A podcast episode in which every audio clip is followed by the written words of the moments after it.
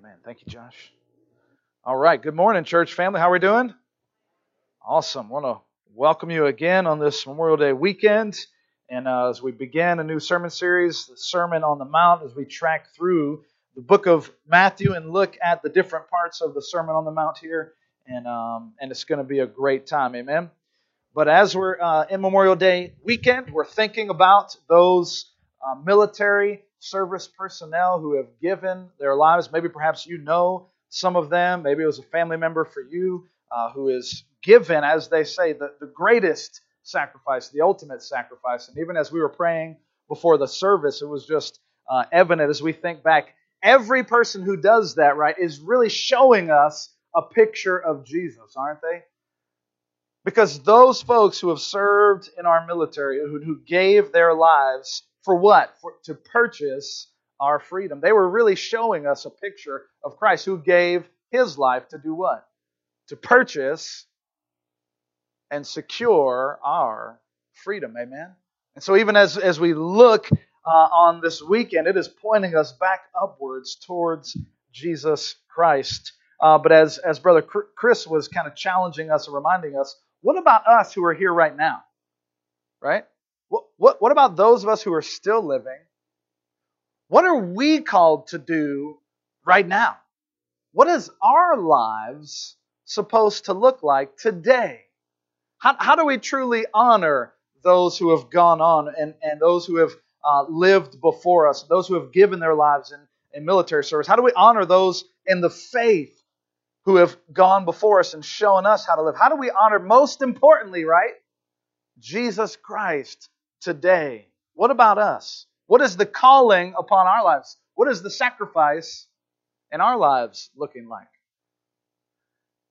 And really, this Sermon on the Mount is, is the, the marching orders, if you will. It is the most clear instructions on discipleship. And it really, uh, it, the, the title of today's message is A Call to Die.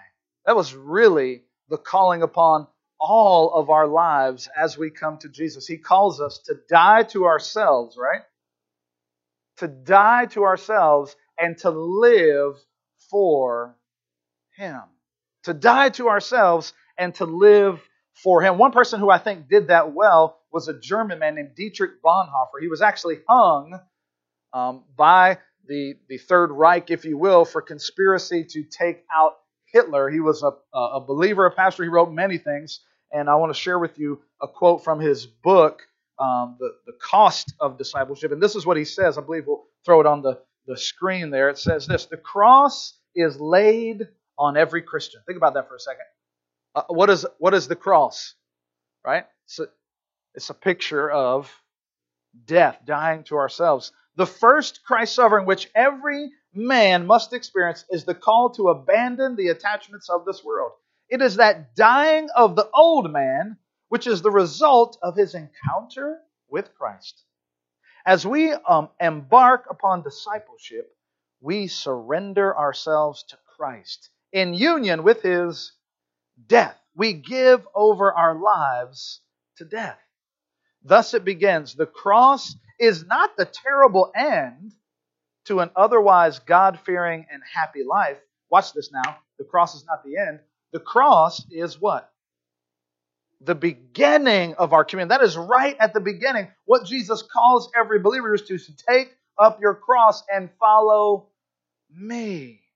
And then he says this when Christ calls a man, he bids him to come and die. That is the counterintuitive nature of following Christ, of being a Christian. Come and die.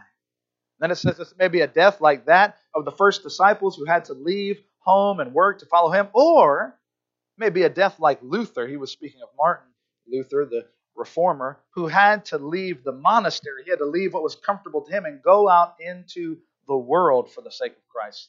But it is the same death every time. Death in Jesus Christ, death to the old man at his call. And so, believers, we are called to come and die, but listen to me now, so that we might truly live, so we might truly find life. And this is really what the Sermon on the Mount is all about. It, it is about How do we walk in the new life that Jesus has for us? We sung earlier, right? All glory to our God and King. That song, right? Every knee will bow down. And, and, and that comes directly from the scriptures in Revelation. It talks about every knee will bow. But he's a king. How many know that Jesus Christ is a king? And a king has a kingdom, right?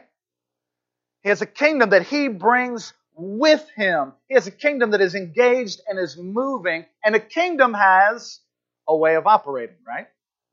It has principles upon which a kingdom operates. I know the uh, the United Kingdom and the royals of that family are all in the news today, right? Harry and all those folks, and I mean, uh, and and especially these young ladies that they have married. But the royal family has rules. They have etiquette. They have a way in which the kingdom operates.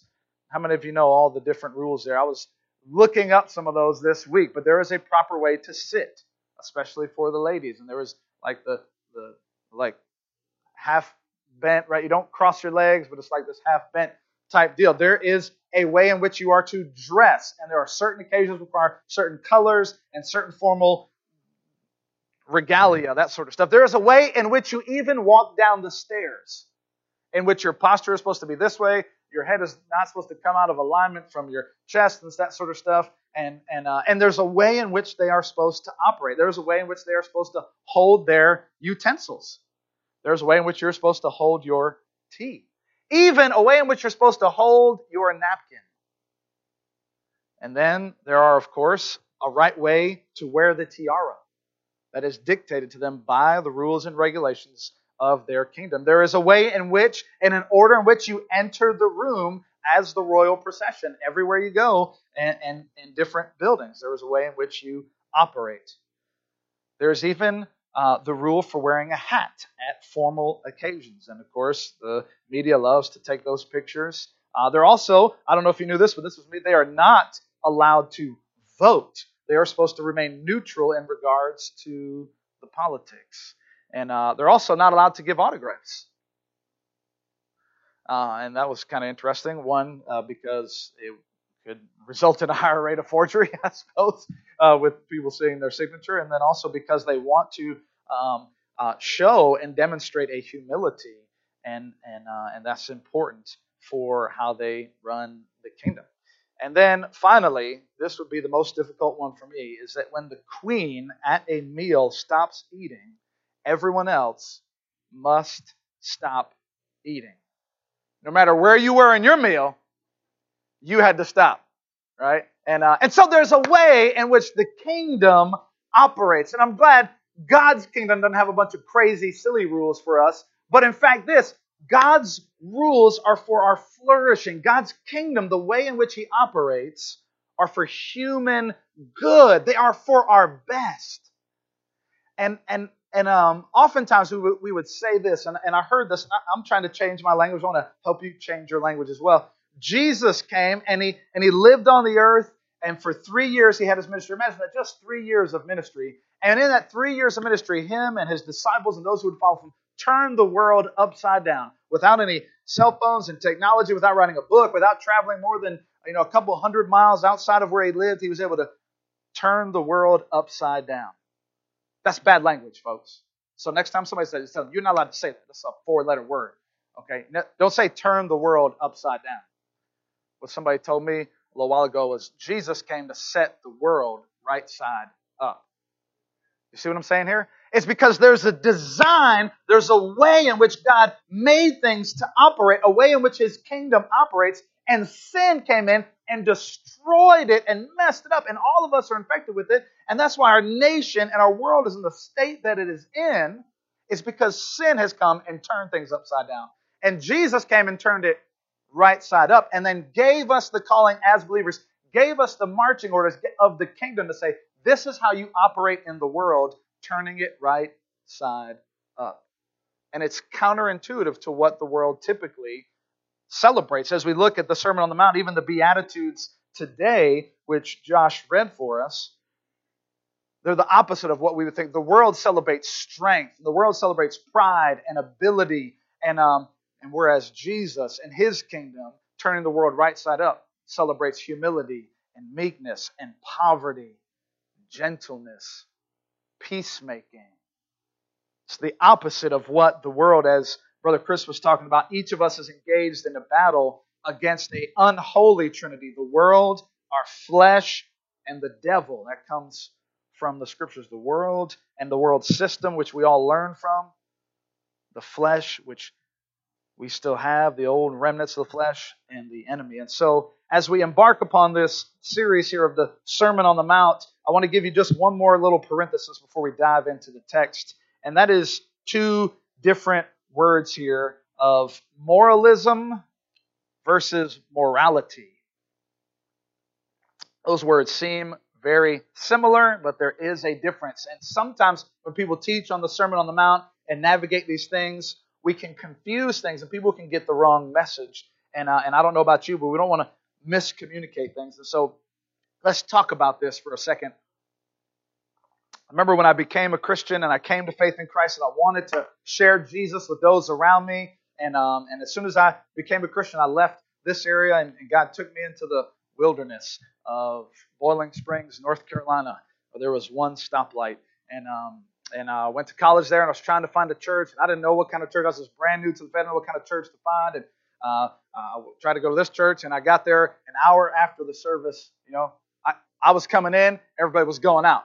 You know how it is, and I was like, okay, well, this was great, great job. And um, and then my roommate invited me to his church, and it was like a bunch of college kids, and uh, man, they were just rocking out. They were like swinging from the chandeliers, just going crazy. And it's like it was rock star. And I was there for a while, um, and then I um, finally got plugged in at another church, and um, and uh, and then had some experiences. And then I also worked with uh, uh, with like Big Brother, Big Sister program. You guys know what that is, mentoring kids. I started working with that and with some local uh, with a local kid there in uh, Shelby, North Carolina. And and as I did that, I took him to church, and then Uh, his mom had had a connection with the church, and they had a Wednesday night thing, and and uh, you know just old school South, and they had a supper, and then they broke the kids up in these. And, and I was trying to get this kid to church. I was trying to get some other college folks to church, and I wanted them to meet Jesus. But a lot of times when I took them to church, they didn't meet Jesus. They met somebody else. They met morality. And what they heard was when they go to church, they heard, hey, don't go out and party. Don't go out and have sex. Don't go out and smoke. And, they, and, and that's all they heard is don't do this. Don't do that. And it was just morality, uh, moralism, moralism. Excuse me, I messed up the word. Moralism. That's that's what it was. And and what is the difference, Pastor? Because you you messed it up there for a second. So let's let's let's backtrack. So moralism is is this focus on external appearance, focus on external rules, and and the right behavior will grant me access to God will, will, will get God to approve and love me if I do these steps. That would be moralism.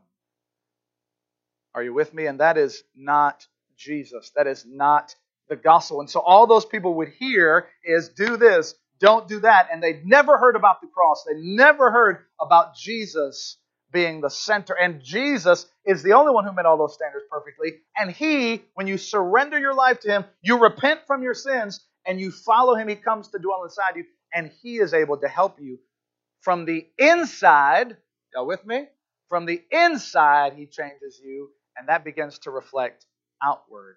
And so, moralism is that more moralism says in order for you to be loved by God, in order for you to be accepted by God, there are these steps or these behaviors you must conform to first. Otherwise, God won't love and accept you. And that is dead wrong and the opposite of the gospel. The gospel says you cannot, you have tried and you are found bankrupt, you are found in lack, all have sinned and fall short of the glory of God. But if you come to Jesus, He has fulfilled the standard. And then it's out of that love for Jesus, out of that change that He makes in you, that you begin to, to make a difference. And that is the difference between moralism, a checklist in order to gain God's approval, and morality, because morality, and as Christians, we do believe in morals. Amen? So don't misunderstand me. You should not be going out and have, engaging in sex outside of God's good, wonderful gift of marriage, outside of those bounds. Should not be doing that. There are plenty of other things we can talk about, and there is a way in which we are to operate as citizens of the kingdom. Amen? But it comes out of the outflow of what he's already done on the inside of it. So we don't want to confuse that. And so, what is the kingdom ethic? What is the call? The call to come and die? What is the allegiance that God calls us to as citizens of his kingdom? First, an even greater allegiance that he calls us to to follow him. And so let's dive into the text here. What are they? Many people have said these are the Beatitudes, right? It's bad grammar. I just like to say these are what your attitude should be, right? As a Christ follower, he has changed and, and, and shifted and given you a new heart. And this is what the new heart looks like. Amen. So, verse 1 says this Seeing the crowds, seeing the what? The crowds, he went up on a mountain. Let's just pause there for a couple of things there. First, seeing the crowds. There was a large crowd. Listen to the beginning of Jesus' teaching. And, and, and as he's beginning, there are large crowds. If you look up in the verses before it, chapter 4 is actually more like an introduction. Chapter 4, verses 23 uh, through 25, it says this And he went throughout Galilee, teaching in their synagogues and proclaiming the gospel of the what? Of the kingdom, right? This is kingdom ethics. Reach over, touch your neighbor, and tell them Christians are kingdom people.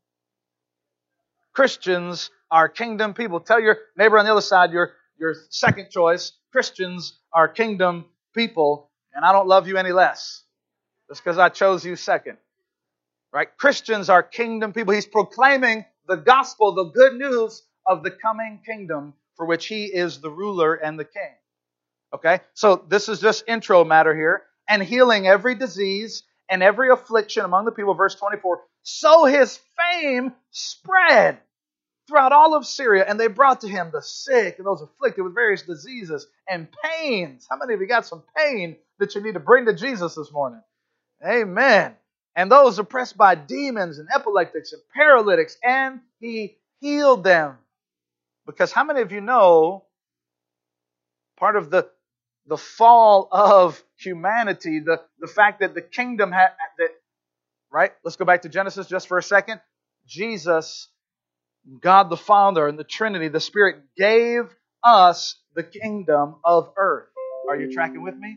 I just heard a Windows notification there. And um, I mean, if nobody else gives me an amen, at least the computer gives me an amen. It's like they think I'm preaching all right. And um, right, stay focused though. We're talking about Genesis. And and Jesus, as he as he put Adam and Eve there, he said, I give them, I give them dominion. I give them dominion dominion, rule over. I give them underneath my authority. I give Adam and Eve authority over the earth and over the animals and to go and multiply and build cities and, and governments and, and families and, and go out and spread and do and bear my image and, and make artwork and music and food and, and do all these things. I give you dominion underneath his authority. We were made to be princes and princesses underneath the great king. Amen? That's what we were called to do. But guess what happened? We traded, we took off our crowns, as it were, and we gave up our authority for an apple, for a fruit, whatever you want to call it, all right? We gave our authority away. And now we are living in the results of that. And so this world is broken and fallen. And he's saying, hey, here's how we restore the kingdom. And, and the point I'm trying to make is that the, the sin that has infected our world has infected bodies and pain and all that stuff. And Jesus comes to make us whole. Sometimes He won't make us whole in this life, but He will, amen, by His grace, make us whole in the next life. And we'll get a brand new body, free from aches and pains. And we're looking forward to that, many of us. So, Pastor, Back to verse 25 there. And great crowds. So do you see the connection there, verse 25 in chapter 4? And great crowds followed him from Galilee and the Decapolis. That was a region of 10 cities around that area. Great crowds followed him from Galilee and the Decapolis, and from Jerusalem and Judea, and from beyond the Jordan. Now, all these crowds, can you picture it? Jesus sees these multitudes, hundreds, thousands of people. I don't know. He sees these crowds. He says, I'm going to give them these instructions, I'm going to give them the kingdom principles for living. And he starts with the Beatitudes. And so it says he went up to the mountain, and when he sat down. See, you know, the old way of doing it was that the preacher sat down and y'all stood up. I was at a Greek Orthodox church for the Greek festival the other day. And He said, Yeah, man, back in our days, uh, churches had no pews. That's a modern invention. That's you need to get rid of the pews. Everybody stands, you know, and um, and the preacher's supposed to sit. But I don't think y'all would like that. So I'm gonna keep things the way it is here, okay? Because I feel like we have a good relationship right now, and I wouldn't want to jeopardize that. And um, and so when he sat down, his disciples, and so his disciples, the twelve, are coming up closer to him, and then he opened his mouth, verse two, verse two, right? And he opened his mouth and he taught them. And here's where we are, and and we're gonna take these beatitudes. There's a lot of ways to slice them, um, but but perhaps uh, one of the most logical ways is in fours because there's uh, eight total. And, and, so some have commented that the first four, in a similar way uh, from, from the Old Testament and the Ten Commandments that Moses gave us, relate to our relationship with God. The first four do in the Beatitudes, and then the last four relate to our relationship with others. In fact, there are many parallels, even as you see in verse 1 that he went up on the mountain. There are many parallels between what Moses did with the children of Israel. He went up on the mountain heard from God and he gave them the teachings. You're going to see a lot of parallels here as we navigate the Sermon on the Mount between Jesus, who is the greater Moses, amen, and the Exodus there. And so says this Blessed are the poor in spirit, for theirs is the kingdom of what? Of heaven. Blessed are the poor in spirit. And look at that word blessed there. Maybe you're familiar with this, maybe you're not, but the, the word in Greek is Makarios, and it means this joy filled, even happiness. And, and so some people would translate it happy are those who are poor in spirit. Blessed, they have God's blessing upon them. Happy are they are filled with joy. This is true happiness. Those who are poor in what? But what does poor in spirit means? That's kind of strange, isn't it? That's not language like, hey, are you poor in spirit today? Like, I mean, I don't know. I, I got a little bit in my bank account, you know. It's like poor, meaning I'm lacking, and I'm lacking where?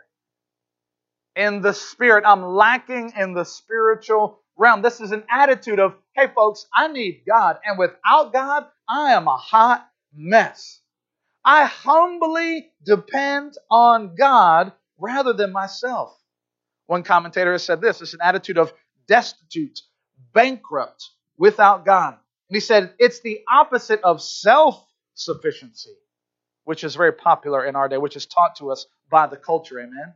It is the opposite of self sufficiency. It speaks to the deep humility of recognizing one's utter spiritual bankruptcy apart from God. It describes those who are acutely aware or conscious of their own lostness and hopelessness apart from the divine grace of Jesus Christ.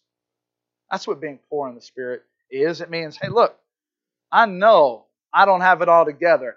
I, it's the opposite of the Pharisee attitude who put puts on, I have it all together and I'm better than you and you and you. I am in need of God. And without God, I, my life will be a wreck. It is humble dependence upon God. And so let me ask you let's ask one another in your relationships, do you have a humble dependence on God? God, I need you in my relationships. And all the relationships, God, I really need you in this situation because otherwise I'm going to I'm going to do it wrong.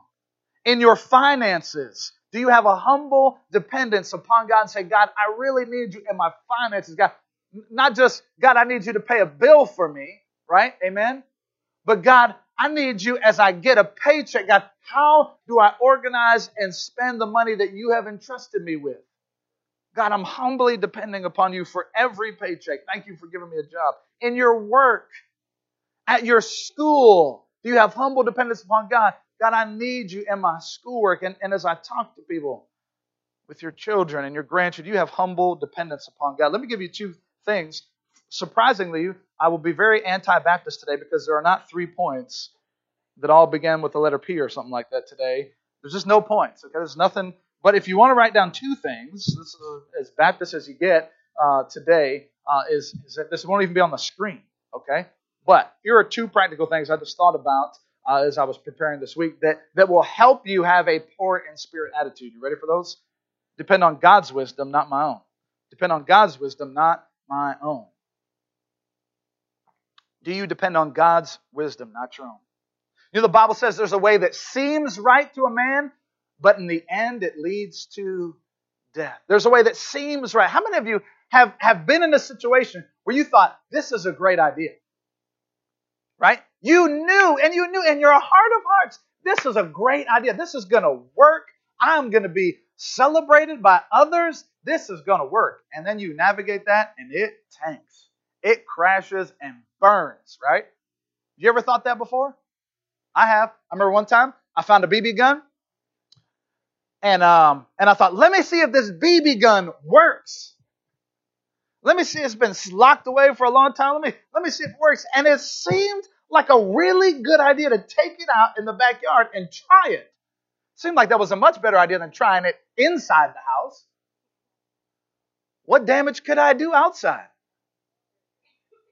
Well, in all of my great wisdom and discernment that I had on my own, because you see, there's a way that seems right, I thought I'll try this thing outside. And I did not notice the glass patio table that was also out there. And so I pumped that sucker up a couple times, see if it would work, and, and just gave it a shot. And then, pow, shattered all the glass that table. And it was quite an experience to pick up little billions of miniature pieces of glass from a yard and uh, for the first time, I learned that you could vacuum a yard. And um, and so, um, man, I just knew it was right. Have you ever been in a situation and you're just like, I knew, I just feel in my gut. I just, I got a gut feeling about this. How many of you know though, your gut can just be filled with pizza sometimes and does not and is not a reliable source of information, right? I got a feeling tonight's going to be a good night. Listen, our feelings change left and right. It just ends up being a really dumb idea. Some of you think, I'm going to get the perfect job. When you get this picture of this perfect job, and I know it's going to be great, and then it turns out wrong. Some of you think, oh, this is the person I need to date, and you just know, I, got, this. I just got to date them. You just get this burning to date this person.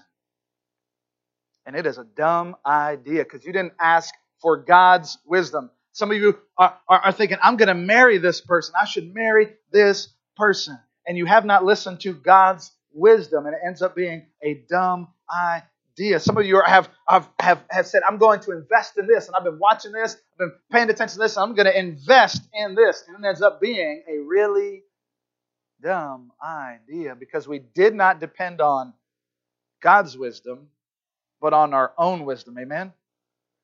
People are often saying, you know, if well, how can it be wrong when it feels so right?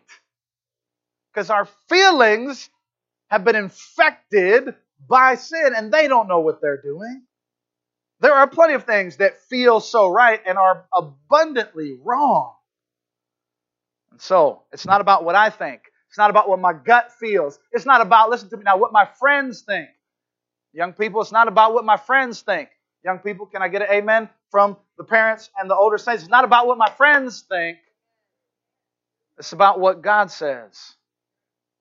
It's not about what I think, it's about what God says. And so, am I depending on His wisdom? Now, somebody says, How do you know if you're depending on God's wisdom or your own wisdom? Well, two things, right? Are you praying consistently and constantly about this? And secondly, and most importantly, does it line up with the Word of God? Some folks are like, I've been praying about this new car I'm getting, Pastor. I'm praying. I know this is the new car for me. But they have failed to read the Word of God and understand how they need to be operating in their finances. And they are putting themselves up, up in debt and up above their eyeballs, and they can't afford these bills and those bills. They, they, they do not steward their money and, and make their offering and their tithe to God. And they're saying, But I know, Pastor, I've been praying. This is the car for me. I just know it. And I know when I drive, I just, just the Holy Spirit revealed it to me. And then, and then, man, I, I prayed for, for a, an employee with a green shirt on. And I just knew when that guy walked out in a green shirt, that was confirmation from the Lord. And then I, and then I just knew that, that man, I knew this guy was a Christian because I saw a little cross on his desk when I went into the finance office to, to, to get my car financed. And I just knew that was a sign from the Lord that he was blessing my irresponsibility. Do you know what I'm saying? And so praying consistently, but also lining up with God's word. Those are two ways to really. And then the third would, would be gathering a council of, of other wise people, not an echo chamber of other people. Like, oh yeah, you definitely need a new, brand new one. Yeah, absolutely, get that because I would like to ride in that, right? You know, and so we need to get God's wisdom, not our own. Depend on God's wisdom. Amen. Talking to God before you go into a class, before you go into a meeting. God, I need your help as I go into this meeting. Before I go to school, I need your help. God, I need your wisdom before I go into work, before I talk to my spouse, before I talk to my children. God, I need your wisdom. Then, secondly, is so the first is depend on God's wisdom, not your own wisdom. And then, secondly, would be depend on God's strength, not your own strength. Depend on God's strength, not your own strength right? So it's, it's not that I just, I'm not doing the right things, but I'm doing it with the right power as well. How many of you noticed you get tired sometimes, right? Some of y'all are looking kind of tired right now. Most of y'all doing pretty good, right? We're exhausted sometimes. You know why you get tired? Because your strength is limited by God's good design. Your strength is limited, but God's strength is unlimited. Your strength is finite, meaning it has an end. But God's strength is infinite, meaning it has no end. Your strength is exhaustible. God's strength is inexhaustible. And so we depend on God's strength to get me through my days, through my pain, through my situations. I depend upon God's strength, and He gets the glory. That's what it means to be poor in spirit. God, I need your strength. I need your wisdom because I can't do life without you. God, I really, really need you. You're not the spare tire. You are the driver, and I'm not getting in the car unless you're driving and leading it. Let me give you a verse here to maybe memorize or write down. Psalm 28 says this. Love the psalm. Says, The Lord is my strength and my shield. The Lord is my strength and my shield. Then it goes on to say, In him my heart trusts, and I am helped. My heart exults or celebrates, and with my song I give what? Mm-hmm. Let me encourage you to write this on a card, put it near your bed, put it on your mirror, put it somewhere in your car, put it in a notebook, make it your lock screen, whatever. And when you are tired and can't get up in the morning and you have no strength, and you're laying in bed exhausted, you get to say, the Lord is my strength and my shield. Amen. And then you sit up on the side of the bed thinking, I don't know if I can do this. You repeat this verse, right? The Lord is my strength and my shield. And when you're tempted to roll back over and get back in the bed, the Lord is my strength and my shield, right? And then when you get ready to go to work in the morning or go to school and you had to have eight cups of coffee and you know there's going to be conflict at the bus stop or conflict in your classroom or conflict with a coworker or in the parking lot or wherever, you say, The Lord is my strength and my shield. Right? When you get home from a long day and you're tired and you don't have to deal with other people's stuff, and you're about to walk into your house and deal with your spouse or deal with your neighbor and their barking dog again, right? The Lord is my strength and my shield. And then you're trying to make dinner, and then you get a phone call from a relative, and it's bad news. You get to say, The Lord is my strength and my shield. And when you lay down at night, right, and you've totally run out of energy, and you're laying on your bed, and you're still thinking through all the stuff you're supposed to do, you should have done, and you failed, and all this sort of stuff, you get to calmly say, The Lord is my strength and my shield. God, you're going to give me strength to do it and it'll get done another day. I'm going to rest in you, right? Isn't that a beautiful verse? Maybe for some of us here, Psalm 73 is maybe the verse for you to repeat to yourself and memorize Psalm 73 26. My health, my health may fail, my health may fail, and my spirit may grow weak, but God remains the strength of my heart. He is mine forever. And oh, my body is struggling and it's not moving the way it's supposed to move.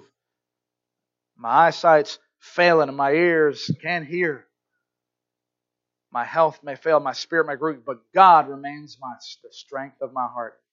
The old missionary Hudson Taylor, he was one of the pioneer missionaries. He went to China, by the way, and that's why he wears the Chinese garb as he reached those people for Christ. He wanted to connect with them. One of the first missionaries to ever do that. Everybody else thought he was crazy because they were operating according to the United Kingdom standards. Amen. And they're like, you must dress proper. And he was like, I'm not dressing proper when I go to the Chinese. I got to dress in their proper. And so, anyhow, Hudson Taylor, though, said this. He was a great missionary, pioneer missionary. He said this As his health started to fail in his latter years and he had struggled in China for so many years, he says, I am so weak I can hardly write. I cannot read my Bible. I cannot even pray. I can only lie still in God's arms like a little child and trust. Is that poor in spirit or what?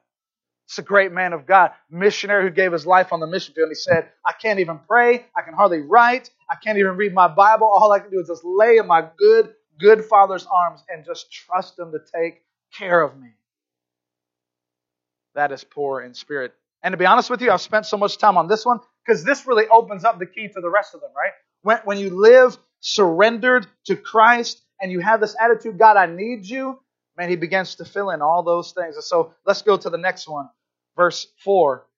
So, verse 3 is blessed are the poor in spirit. Verse 4 says this Blessed are those who mourn. Blessed are those who mourn, for they shall be what? Comforted. Blessed are those who mourn. And again, we celebrate power and, and celebration and those who are happy and excited. And the kingdom celebrates those who have mourned for they shall be comforted. Maybe they're mourning over injustice that has happened to them or their family. Maybe they're mourning over death or sorrow. Maybe they're mourning, like many people on this weekend, on Memorial Day weekend, they're, they're mourning the memory of, a, of a, a soldier or a sailor or somebody who has given their life, a family member who has given their life. As we think about many young families and, and, and, and praise God for some good things on TV that highlight these families and they show the husbands and the children, or the wives and the children of these families who we have lost on the battlefields. And for those women and for those children who are mourning the loss of their father or their mother or their uncle, for the parents mourning the loss of a son, God says, Blessed are you, because you will be comforted. Amen. Some would say maybe this is even blessed are those who mourn over their own sin, who are broken hearted over their own sin. And certainly that would be the case here. But I want you to notice, again, a parallel from Moses and Exodus. Because God's heart is after those who are brokenhearted. God's heart is after those who are mourning. And what were the, the people, his children, doing as slaves in Egypt? They were mourning. You know what God said in Exodus chapter 3, verse 7? It says this, Exodus 3 7, it says, The Lord said, I have surely seen the affliction of my people who are in Egypt, and I have heard their cry because of their taskmasters. I know their sufferings. I have heard them, and I'm not forsaking them, and I am blessing them.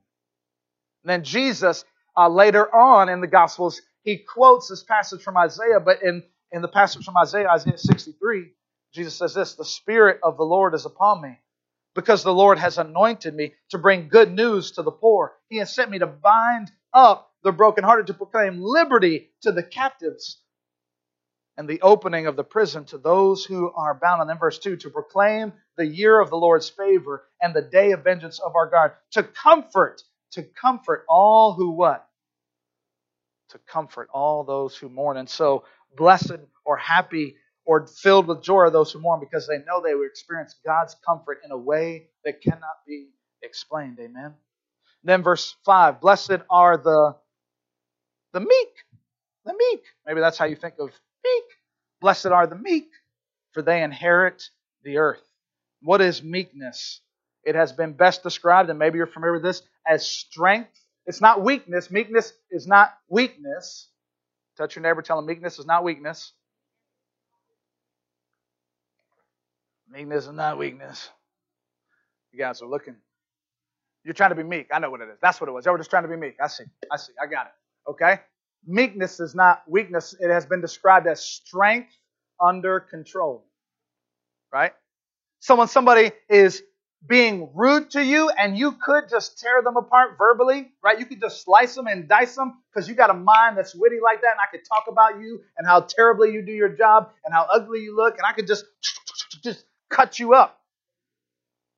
I'm going to reserve that even though you've been rude to me and you can't even count change back, right?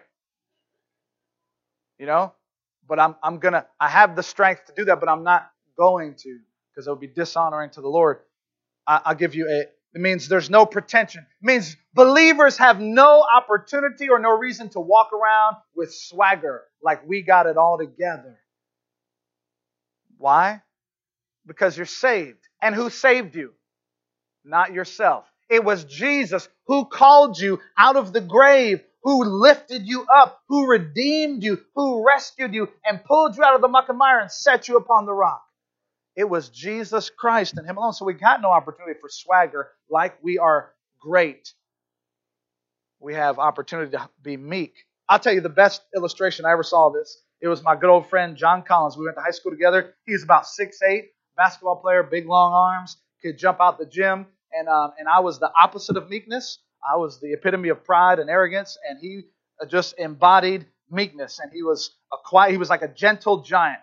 And um, and when I did stuff, we played basketball together. When I did stuff on the basketball, I mean, you just knew I was in the gym because I was talking trash. I was yelling. I was talking to the refs. I was talking to the fans. Like I told y'all before, I kind of modeled my life after Dennis Rodman, who was pretty much psychotic, and um, and and that was what I was trying to be. And uh, but John Collins, man, he was just quiet. And so you know, six eight, he he had the record. He set records in our conference for shot block. He was throwing shots, you know. And if I blocked a shot and I was I, I, was a smaller guy on my team, by the way, and um and I couldn't jump all that high. But if I ever blocked the shot, I would scream like ah, like but, Mutombo like not in my house, you know. Or I just give him that death stare, like, let's do that again, you know. But John Collins, though, he was way better. He had way more strength at blocking shots, and so he would block somebody's shot and send that thing across the gym, and then he would just walk, run back, and he would just kind of look at his feet, just meek, you know, just kind of doing this. He had the strength to do it, but he wasn't out there bragging about it. He wasn't out there like, ah.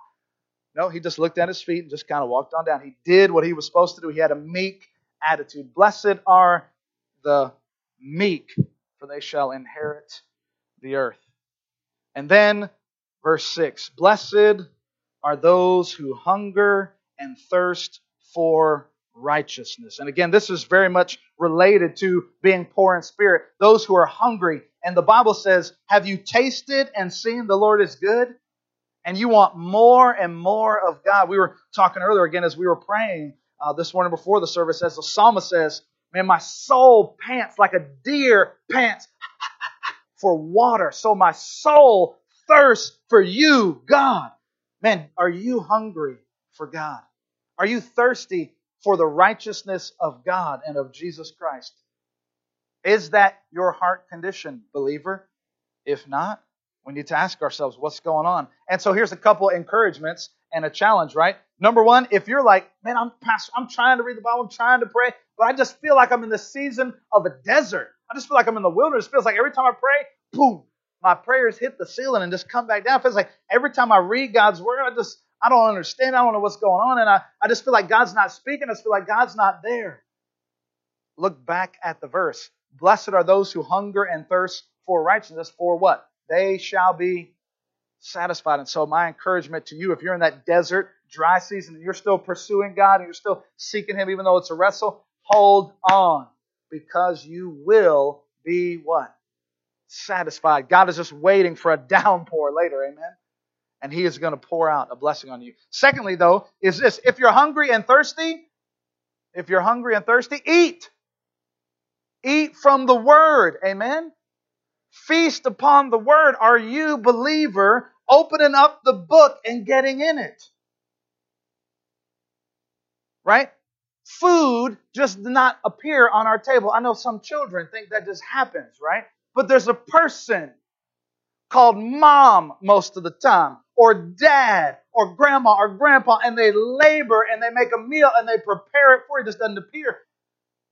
You have to go get that. And God has labored through people and given us His word. And you got to take it and what? Eat it, right? Open up the book. If we are hungering and thirsting for righteousness, if we are believers, we have to be people who are in the Word and hungering and thirsting for that. Why? Because we need His wisdom, we need His strength. And that's where we get it. So blessed are those who hunger and thirst for righteousness. They desire God's righteousness. Some people say, I don't know, I don't understand, Pastor, where to read. Read the book of John. Pastor, I don't even understand the book of John. Read the Psalms. Start with the daily bread. There are brand new ones for June out there in the floor, out here. Pick them up. They're on the tables. Get the daily bread. Get into God's word. Amen. Get a translation that works for you. Just eat. Amen. Blessed are those who hunger and thirst. And now we move into the second quad, if you will, and how we relate to others. Verse 7 says this Blessed are the merciful. Blessed are the merciful, for they shall receive what? Mercy. Mercy is extending compassion and kindness to others, right? Exhibiting compassion upon those who need help, upon the poor, upon those who have had injustice and oppression, upon, upon those who are tangled in sin, right? And when I see fellow believers in sin, I don't judge them and say, oh, how could they do that? Oh, how could they wear that? Oh my gosh, did you see those people? I can't believe somebody would ever do that. Instead, I look upon them with mercy and say, hey, I'm poor in spirit too. Man, shoot. I probably can end up doing something like that. If it wasn't for God and what He's done for me, right? You know the old saying, but for the grace of God, there go I. So I look upon people not with judgment, but with mercy. I'm showing them mercy. So that's the first one. And then it says, Blessed are the pure in heart, for they shall what? They shall see God pure in heart. Some translations say, Blessed are the clean in heart. The Bible commentator Barclay notes that the Greek has several ideas when it comes to this word pure or clean. It was used for clothing, which was washed clean and then was ready to be used. It was used for corn, which has been winnowed and sifted and cleansed off of all the chaff and the husk. It was also used for an army that has been purged of all the cowardly soldiers and unwilling soldiers. It was also used of milk or wine or a metal which has not been diluted or amalgamated with another substance, but it's pure. And so you could translate this Blessed are those whose motives are pure. That's what it means to be pure in heart. Whose motives are always entirely unmixed, unmixed or pure. How many of us, though, struggle with pure motives, right? I mean, why do we say things to people? Because we want them to think rightly of us, or do we actually care about them, right? Why do you compliment people? Because you want to compliment in return? Right? Have you ever examined your motives? Why do you do the dishes? Because you hope what? You'll get something in return. Your parents will say, "Oh, great job." You know, or, or did you do it from a pure heart? Why do you give? Why do you give? Why do you give to somebody on the street? Do you do it from a pure heart? Why do you even go to church? Are you fulfilling a respectable habit? Why do you serve? For selfless motives or for self display? Why do you sacrifice even for another so that others will think you are heroic? Or are you serving out of pure motives just because Christ has served you? You can't help but serve others. What are my motives? Why do we even read the Bible and pray? So that we'll feel good and have a pleasant feeling of superiority? Oh, I'm I'm and I know I heard Pastor talking about read from the Word of God. I read all those other people in my community group or Sunday school class. I know they don't read. I sit next to people. They don't even have their Bible open in the pew while he's preaching. I brought my Bible. They had to use a pew Bible. Right? What are our motives? Look at my Bible. It's bigger than yours. Mm-hmm. I like big Bibles and I cannot lie, said one song. That's a real song. It's a real song. You can go watch it. It was written by a pastor. All right? So blessed are the pure in heart who operate out of unmixed motives. That's the ethic of the kingdom. And then verse number nine blessed are the peacemakers. Blessed are the peacemakers, those who work for peace, for they shall be called the sons of God. And man, I tell you what, I cannot be honest with you. This is one that in our day and our current cultural time frame really needs the most, right? Like, boy, peacemaking is something that we should be so different from the world with. Amen? Why? Because we have experienced peace with our Creator. We have experienced peace with God, right? And then we're able to, from the peace we've experienced, offer it to others. But can I just help us a little bit? We live in perhaps the most polarizing time I think our nation has ever had. Let's talk partisan politics for a few minutes, right? And just step on everybody's toes because, man, this is like everybody's lining up with guns and we're cannibalizing each other. Oh, you believe this, you're this. Oh, you stand with them, you're that. And it's like nobody wants to seek to understand somebody else. Nobody wants to believe someone on the other side of the aisle is made in the image of God and, and maybe I should approach them as a human being instead of an enemy, right? I know it's hard for some of you to believe this, but there are Bible believing, Jesus loving, fully surrendered people who are Democrats. I know, I know. Okay? And and and for some of you others, for some of you others, there are Bible believing, Jesus loving, fully surrendered people, shocking, who are Republicans. There are Bible believing, Jesus loving, fully surrendered independents. Bible believing, Jesus loving, fully surrendered Tea Party. Whatever. We can. I'm not saying people are going to agree, but we should not be cannibalizing one another. And some of us spend way more time reading blogs and watching the news than we do in the Word of God. And it builds up in us this anger and this frustration with this other people who are not human beings because we use other derogatory terms for them. We don't treat them as humans who are made in the image of God, and we cannot, we must not. It brings slander and reproach upon the name of Jesus Christ.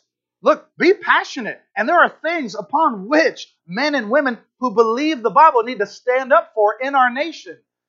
But we don't do it to cannibalize others or to prove we are right and others are wrong. We do it because God is glorified and we're displaying people to His truth, to His redeeming of society. Amen? So you won't agree. But come to them and say, hey, look, can you help me understand? I had a conversation with a gentleman. This was uh, pre pre uh, presidential election, and we got talking about this. And I just said, man, let's just open this up. You know, and I said, hey, who are you going to vote for? I know some people like, don't don't talk about that. So, but I love this guy, and I want to talk to him. And he said, he said, Pastor, and and and I wanted to understand his perspective. I said, why are you voting for this person? He said, what is so and so going to do for a black man like me? And I said, well, enlighten me about that. And he began to tell me his perspective. And I said, Well, what about these issues and these issues? And we had this dialogue. And he said, You know, I hadn't thought about those issues. And so we came together and we didn't agree on everything. But because he was a fellow believer, man, I honored him. And we still stood our ground, but we could agree to disagree. Amen. And we could still say, I love you, brother. I love you, sister. You're not, I'm not going to label you. I'm not going to post blogs or Facebook posts about how evil and wicked these people are. I'm going to point people to Jesus Christ. Amen. And you know what will happen when we do this? You know what happens when you're a peacemaker in your office? You know what happens when you're a peacemaker in your neighborhood and you don't engage around the water cooler or in the street or at a birthday party? I was at a birthday party yesterday. People started getting into it. I was like, man, how can I just be a peacemaker right in the middle of this? Because they were starting to line up and get people on sides and start firing at the other side about how evil and wicked they are. And it just never goes. Look at the verse. Look at the verse. Look at the verse. Ready? What happens when we are peacemakers? We shall be called the sons of God. What a great apologetic it is not to not to get involved and, and, and start rallying against somebody else, but to be a peacemaker and to say, hey, hey, hey, I feel this way too, and I feel strongly about this, but we're not going to treat one another this way. And people say, why do you act like that? And you get to tell them the gospel. You get to tell them the truth. It is, people will see we are sons and daughters of God. They'll see the evidence. They're not going to see the evidence from our arguing. And listen, don't hear me say don't be passionate about politics because we need men and women of God engaged. And I hope we'll raise up a generation who will be involved in politics and will take a stand firmly upon the Bible. We need that. But some of us are more passionate about politics and we get more geeked out about politics than we do about Jesus. And it confuses people. And so we make Jesus front and center. Man, blessed are the peacemakers. And we'll wrap up with this last one here. And some of you are like, praise God.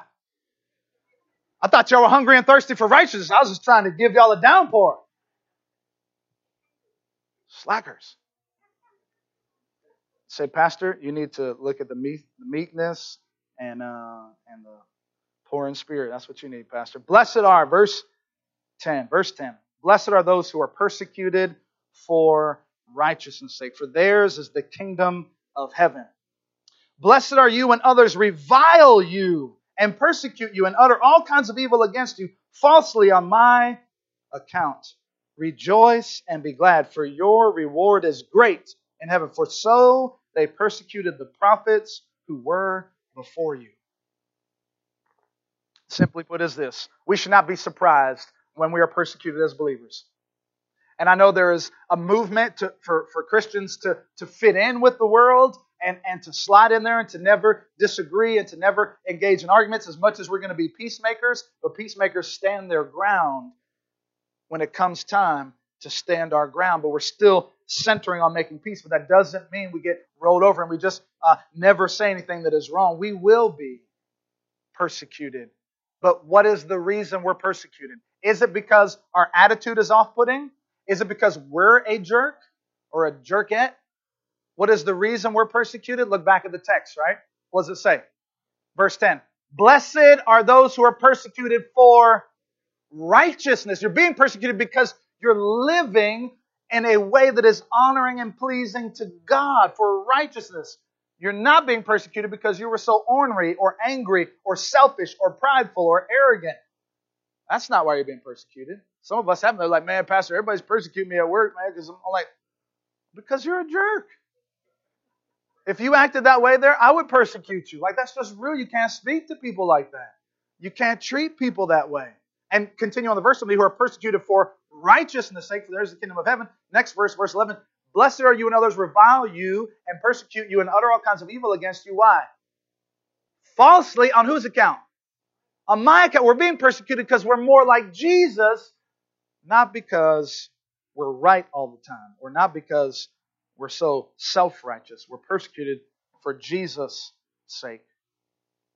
And so, as we wrap this up, I want you to notice a change in the word there in verse 11 as you're looking at your text, because this is really where it pulls us into. Notice all the other, it says, Blessed are those, it's general words. Blessed are those. Blessed are the poor in spirit. Blessed are those who mourn. Blessed are the meek. Blessed are those. But verse 11, notice how it changes as Jesus comes to the climax in verse 11, he says, Blessed are you. And he's making a personal assertion. Blessed are you. Are you, listen to me now, part of the kingdom of heaven or not? That's the question before us. Because again, this list doesn't get you into the kingdom of heaven. What gets someone into the kingdom of heaven? What makes them a citizen of the kingdom of heaven? Well, it really starts with that poor in spirit, is they have surrendered their lives to Jesus Christ. They said, I am a sinner in need of a great Savior. I have given up my rights, I've given up my wisdom, and I've traded in for the rights and the wisdom of God. I've traded in for a cross. And that's, man, I, I just want my life to be surrendered fully to Jesus. That's what it means to be a citizen of the kingdom. You know, in America, we have a declaration of independence. A declaration of it. We are independent from Britain. We're getting away from those guys and we're standing but as believers, we have the opposite. We have a declaration of dependence upon Jesus Christ. That's what it means to be a citizen of the kingdom. I am dependent upon the Savior. Do you know him today? Let's pray and then we'll have a time to respond. With heads bowed and eyes closed. Nobody bothering their neighbor as we just take some moments to sit before the Lord. And, and really, the crucial question is, is not always, are you meek and are you pure in heart? Are you a peacemaker? Although that is important. The first question is Am I surrendered to Jesus? Am I poor in spirit? Have I admitted that I have a deep, deep, undeniable need for Jesus? And for you, if you're here for the first time and, and you have never engaged in a relationship with Jesus, that's who I want to speak to right now. Wherever you are in your seat, if you desire to be a citizen of the kingdom of heaven, you don't have to meet the standard. In fact, the Bible says we've all, every person in this room, has flunked the standard except for Jesus. The Bible says that He will trade His robes of righteousness for your filthy rags. You would just need, that's the condition of your heart, God would hear your prayer. Maybe you would pray something like this in your heart and you would desire that. You would repeat this after me. It's not magic words, but it's just the condition of your heart. You would say something like this in your heart Dear Jesus, I admit that I'm a sinner. I admit that I need you more than anything. I admit that in my own strength, I cannot do it. So, Jesus, I believe you died on the cross. I believe that you rose again on the third day. And I give my life to you right now. Help me to follow you all the days of my life. Thank you, Jesus, for forgiving. In Jesus' name.